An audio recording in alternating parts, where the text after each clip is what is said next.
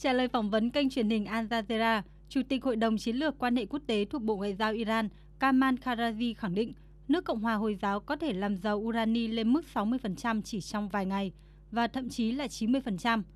Bởi nước này có đủ phương tiện và năng lực kỹ thuật để sản xuất bom hạt nhân nhưng chưa quyết định làm như vậy. Trước đó một ngày, Tổng thống Ebrahim Raisi cũng cảnh báo Iran sẽ có phản ứng mạnh mẽ đối với bất kỳ sai lầm nào của Washington và các đồng minh.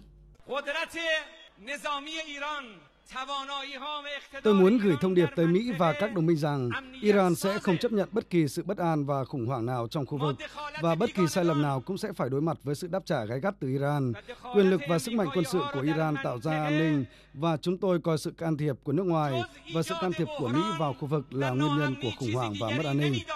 Các phát biểu đưa ra trong bối cảnh đàm phán giữa Iran và các cường quốc, trong đó có Mỹ nhằm khôi phục thỏa thuận hạt nhân năm 2015 đã bị đình trệ kể từ tháng 3 vừa qua. Tổng thống Mỹ Joe Biden cũng vừa kết thúc chuyến công du đầu tiên đến Trung Đông với kết quả đáng chú ý là hiệp ước an ninh ký với Israel nhằm đảm bảo Iran sẽ không bao giờ sở hữu được vũ khí hạt nhân.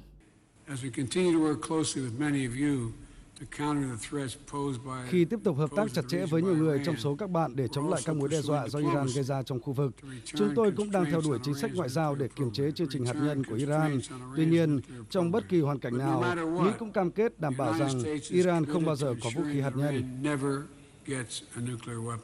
Lên nắm quyền hồi đầu năm 2021, Tổng thống Joe Biden đã tuyên bố sẽ đưa Mỹ trở lại thỏa thuận hạt nhân. Tuy nhiên, tới nay số phận của văn kiện vẫn chưa rõ ràng.